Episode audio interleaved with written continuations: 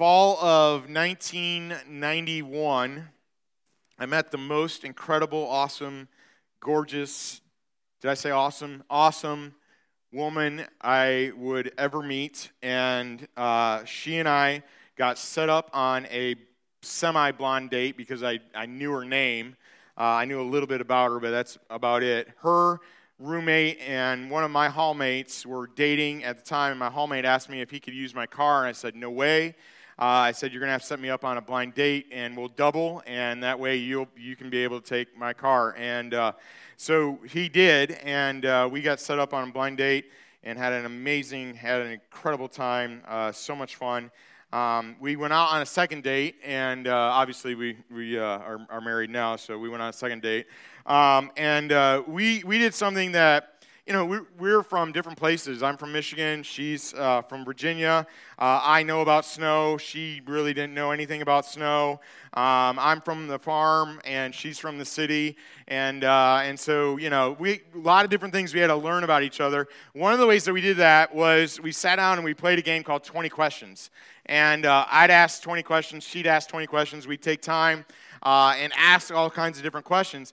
One of the questions that I asked her, because, because quite honestly, I knew in our second date, by our second date, I knew this is this is the one. Oh, this is the one. Like I, I knew that Daisha was the one for me and that I'm gonna marry this this girl and and I knew this and and so I asked a really awful question. Uh, honestly, I mean, as I think back about it, I, I just oh well, I asked it. I said, I said, if I asked you to marry me right now, what would you say? That's what I asked.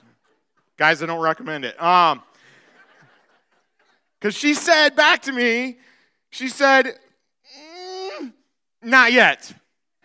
I don't even really know you. And uh, that was a great response. It's a right response. And, and, uh, and so, obviously, over time, we got to know each other better and still are. We, we've been talking about we've been talking about the supernatural. We've been talking about the Holy Spirit. And, and last week we asked you guys a question Are you willing to say yes to the Holy Spirit?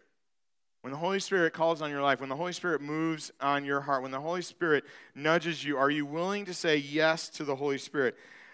maybe some of you are still like, I, I'm not sure. That's kind of like the question I asked of, of if you were to if I were to ask you to marry me right now, would you, would you say yes? That's kind of that question to you, and you're like, eh, I don't know. And, and I think 1 Corinthians chapter 6, verses 19 and 20 really hits it on the head for us. And it says this Do you not know that your body is a temple of the Holy Spirit within you, whom you have from God? That, that, that first phrase, do you not know?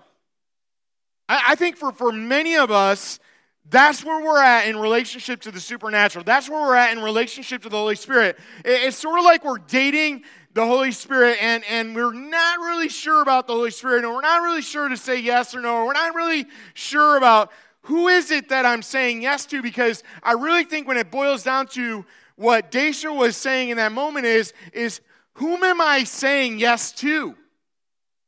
Who, who is this guy that, that if I were to say yes to, who is he?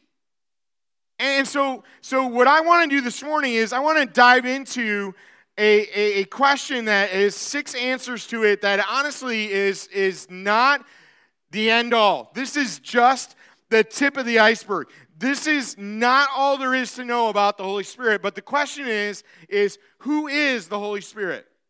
Who is the Holy Spirit? And, and so please understand this is not going to be super detailed. This is not going to be, I mean, there's way more that we could talk about with the Holy Spirit than what I'm going to talk about this morning. But my desire is to whet your appetite and hopefully you dive into the Word of God yourself. Don't, don't just take my word for it. Don't, don't just take some other pastor's word for it or a YouTube video that you watch or a meme that you see. Don't, don't just take those things as, as here's what the Holy Spirit is.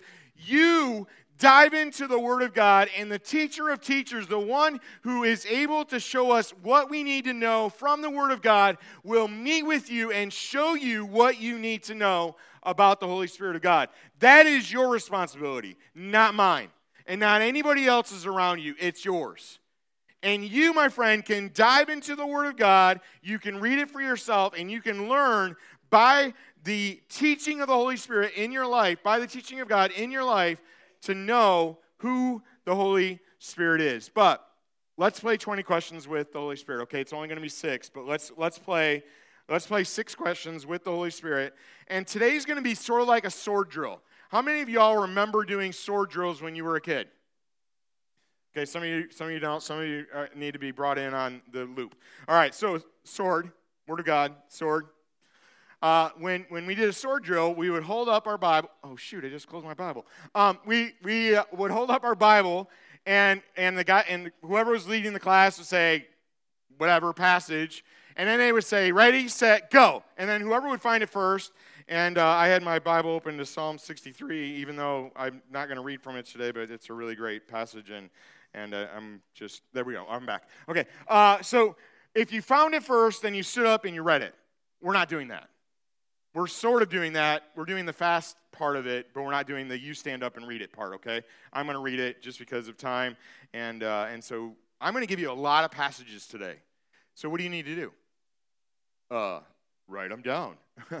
um, pen, paper. There's paper in front of you. There's probably a pen in front of you. Uh, if not, there's probably one somewhere in the row. Um, don't use blood, um, but, but uh, please write these down um, or type them in your phone and then go back and look at them later. All right? So the first one we already talked about, 1 Corinthians chapter 6, verses 19 and 20. We're going to dive into who is the Holy Spirit. Question number one Is the Holy Spirit God or not? Is the Holy Spirit God or not? Here is the simple answer to this question yes. Yes, He is God. He is a vital part of the triune God. And what do I, what do I mean by that?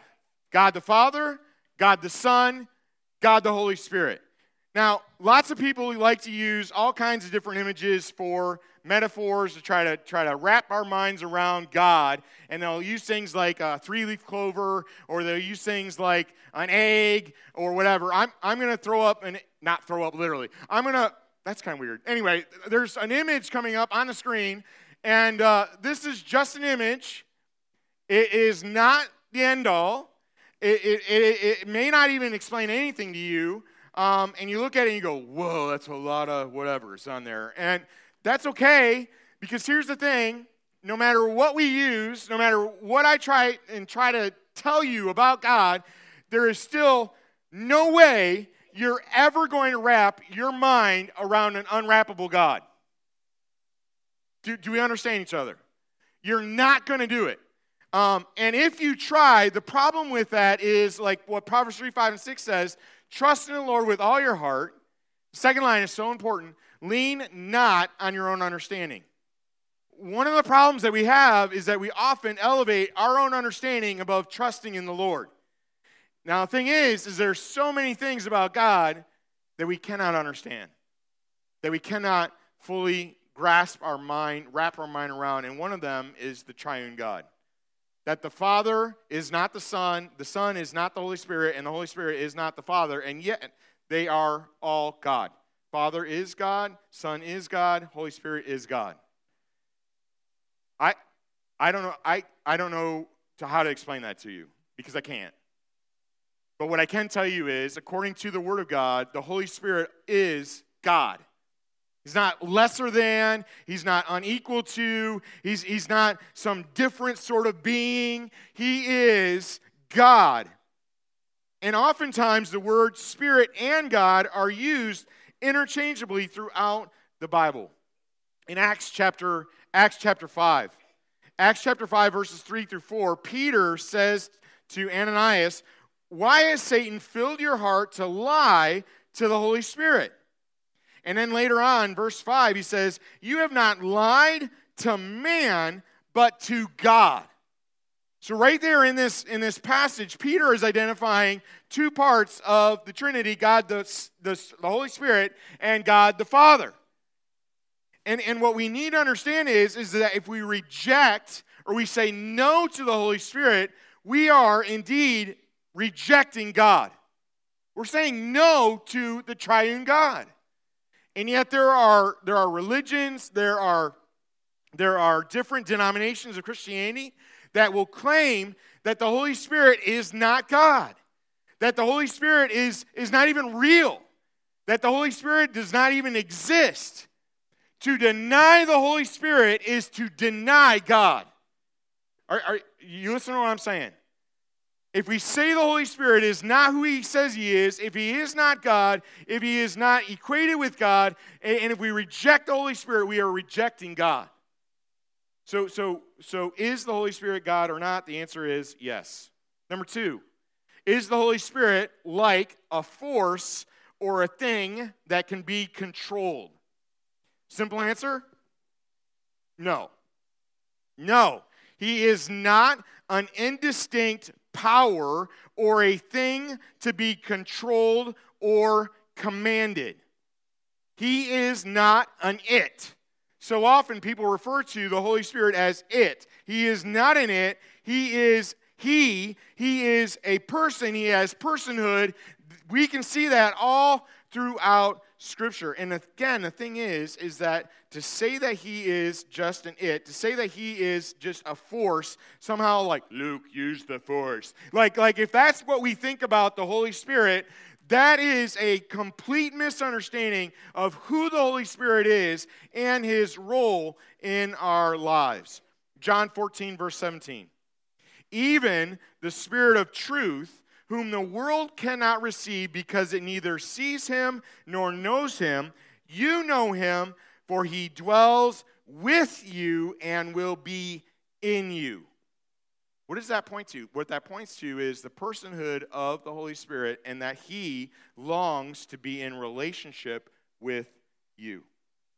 Just like God the Father, just like God the Son, God the Holy Spirit longs to be in relationship with you. And instead of allowing us to think that we can treat the Holy Spirit as a power that we somehow can harness to do our bidding, we are su- supposed to surrender ourselves to the power of the Holy Spirit in our lives and the, the, the, very fact that He is God, and you and I should surrender ourselves to the Holy Spirit, not the other way around.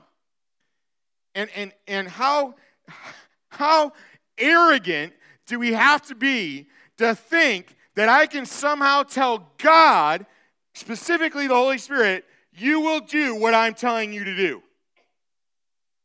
Good luck with that. You are you do not have the power to tell God what God is going to do. You don't have that power.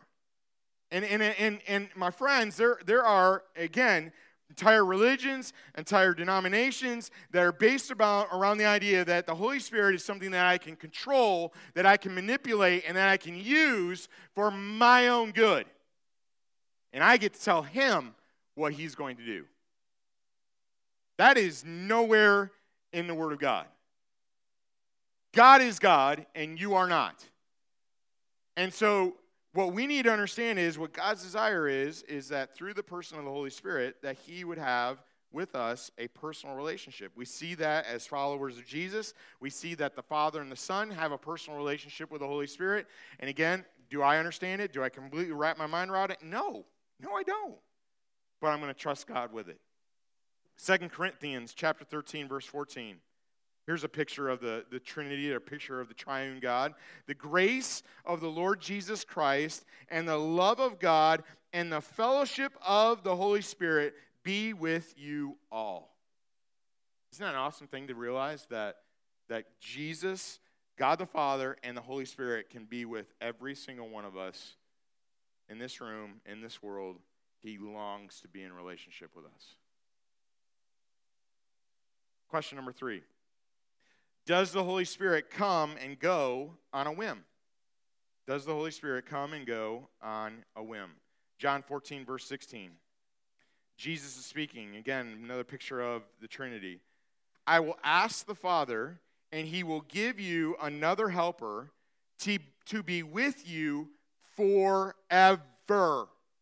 Turn to somebody and say to them, forever. Just like that. Go.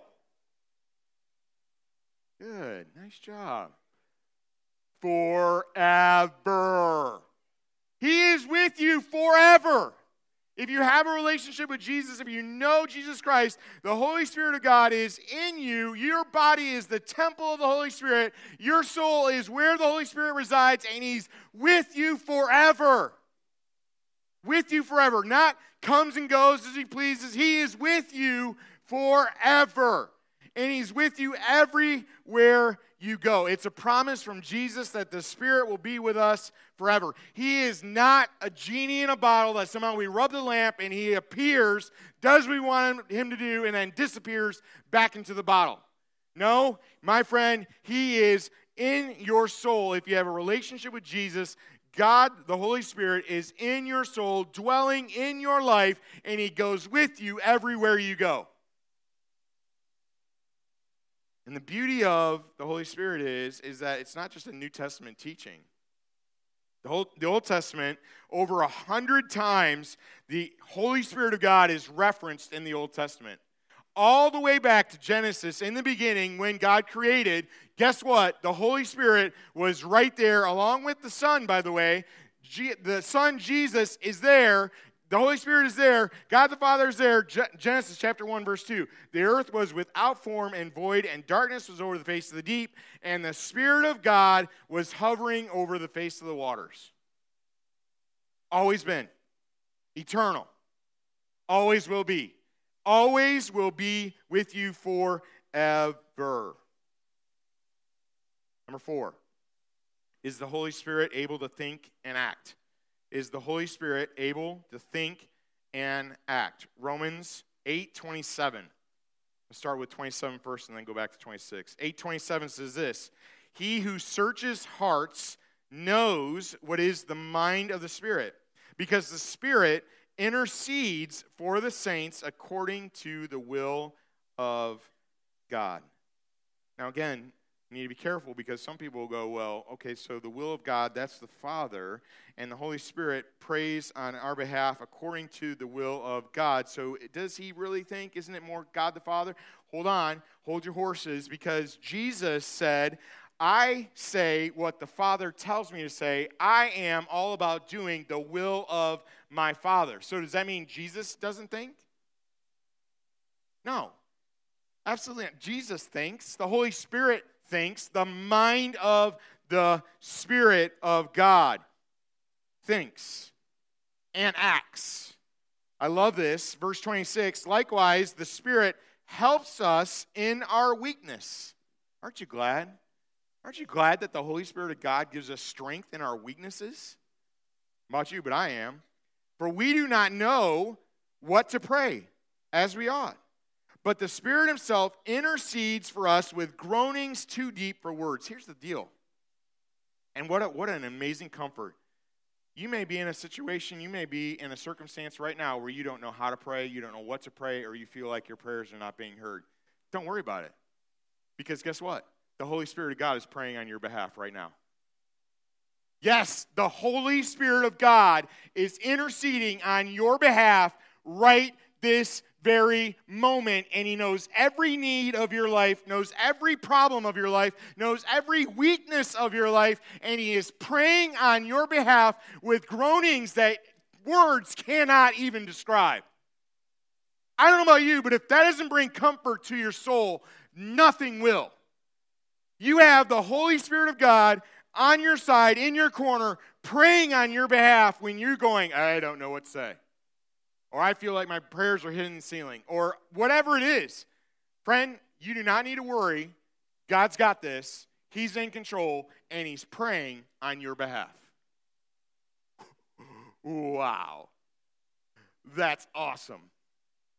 Holy Spirit of God is not only thinking, He is acting, and He's acting on your behalf. You say, wow, that, that's intense. It is intense. Because how is he acting? He's praying on our behalf. Here's another thing he knows he knows our hearts. He knows our hearts. So this comes to verse or to question 5, does the Holy Spirit show emotion? Does the Holy Spirit show emotion? Ephesians 4 verse 30. Do not grieve the Holy Spirit of God, by whom you were sealed for the day of redemption. What does that word grieve mean? It, it means to make sad, it means to make sorrowful. You and I, when we say no to God and we do our own thing and we sin, that grieves the heart of God, specifically the Holy Spirit. When, when we do not do what He has called us to do, we are grieving the Holy Spirit. The Bible says, Be holy as I am holy. You and I are called to holiness. You and I are called to, we're going to talk more about that next week, but you and I are called to, to live in a way that honors and glorifies Jesus. And when you and I do not, it grieves the Holy Spirit of God. It saddens him. He is, he is an emotional individual. God the Father shows emotion. Jesus shows emotion. Emotion. One of the shortest verses in the Bible, Jesus wept. We, we, we see the emotion of God the Father on display. We see the emotion of Jesus on display. We see the emotion of the Holy Spirit on display. God has created us in His image, and so He has given us emotions and feelings. Now, how are we unlike God? Well, our emotions and feelings can play tricks with us. Our emotions and feelings get saturated and get screwed up by sin. That's why the Bible, when Paul writes and he says, in your anger, he doesn't say don't be angry. He says, in your anger, do not sin. Anybody else struggle? Like when you get angry and you sin? Anybody else? I mean, are you just like super holy and you, oh, I can get angry and I never sin? Okay, great. Can I touch you? Because I, that doesn't happen for me. I get angry and I say things that I wish I could take back. I get angry and I want to drive my car into somebody else's car. That's bad. That's not a good deal. I've never done it uh, and don't want to. That's bad. Don't do it.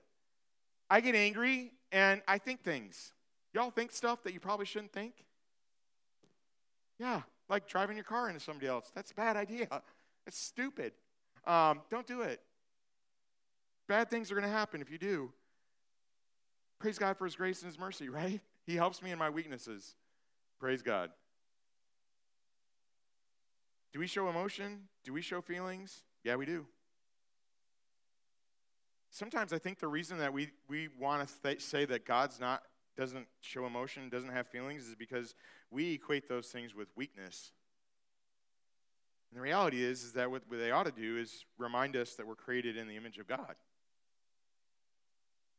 This emotion that I'm feeling, this feeling that I have, it, it, it's something that reminds me I'm created in the image of God. And it also reminds me of how much I need Him. Because sometimes my emotions and my feelings get out of control.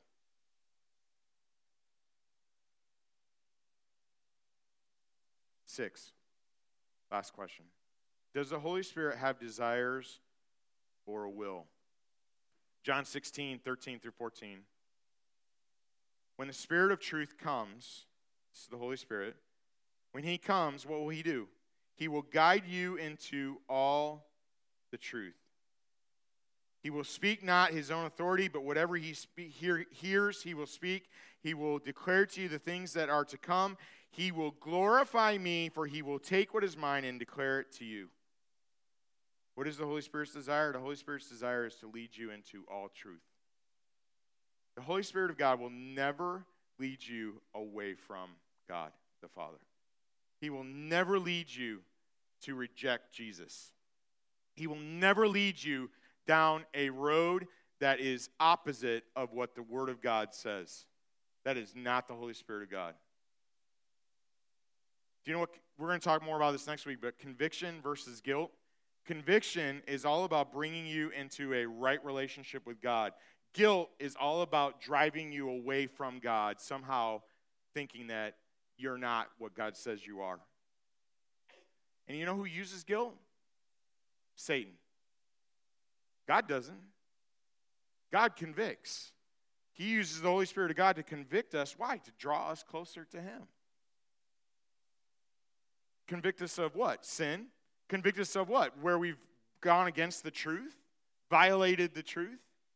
And not only that, why does he do that? He does that because of his other desire, and that is to glorify Jesus. That is to let the light of Jesus shine into a dark and and and, and a world that is desperately in need of Jesus.